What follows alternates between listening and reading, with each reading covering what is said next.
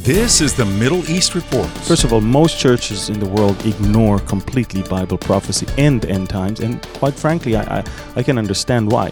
Each week, we provide you with truthful reporting on what's happening in Israel and the Middle East. I'm John Riley.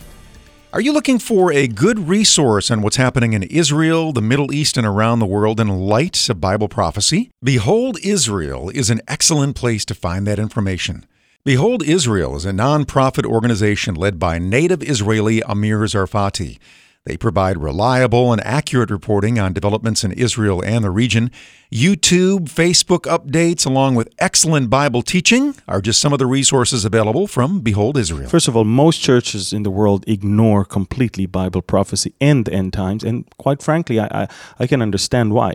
A lot of wackos, a lot of a lot of uh, uh, weirdos are, are attracted to this, and what they do, they just mess things up. They are abusing the Spirit of God to uh, to to uh, give a very disturbing picture of of of things uh, that are happening. And, and honestly, you need to be very brave to. be in the Bible prophecy environment and to still think that you can keep your sanity. I mean, th- if you really think about it, people love conspiracy. People love to know the future. People love to guess what's next. In fact, it makes them feel very, very, I guess, uh, important. And I think that what I believe uh, needs to be done is careful examination of the Word of God and only, only, only, only leaning on it. Every time people around me are giving me their guesses and giving me their opinions, it's proved to be irrelevant. I'm trying as much as I can. Yes, you know, I'm also a human being. I have my opinions also, but I'm trying as much as I can to separate my own opinions from from the word of God as I teach it. And of course, I'm excited when I see that what I the way I see things uh, fits obviously perfectly with the word of God. In fact, I try to let the word of God cause me to see things the way I see and not the opposite. I'm not trying to twist the Word of God to fit to my opinion.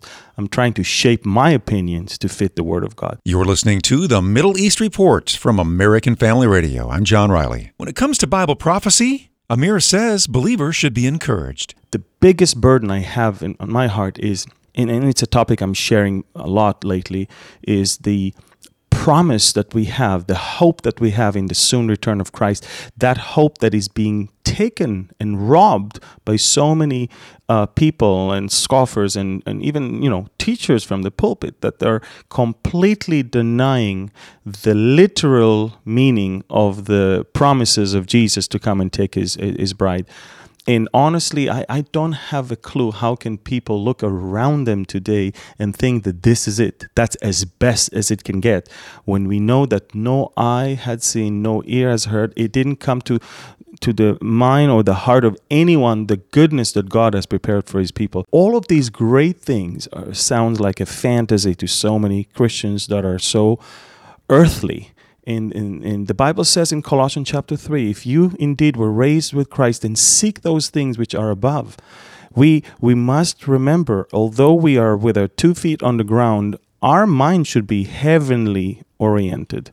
And we need to th- seek those things which are above, where Christ is seated at the right hand of the Father, and not the things that are on earth. So the balance is super important. Behold Israel is a nonprofit organization led by native Israeli Amir Tsarfati. They provide reliable and accurate reporting on developments in Israel and the region. You can connect with Behold Israel through YouTube, Facebook, and Instagram. Along with the current updates, you will also find excellent Bible teaching and much more. I encourage you to find out about this dynamic ministry by visiting beholdisrael.org. That's the Middle East Reports. Each week we provide you with truthful reporting on what's happening in Israel and the Middle East. I'm John Riley.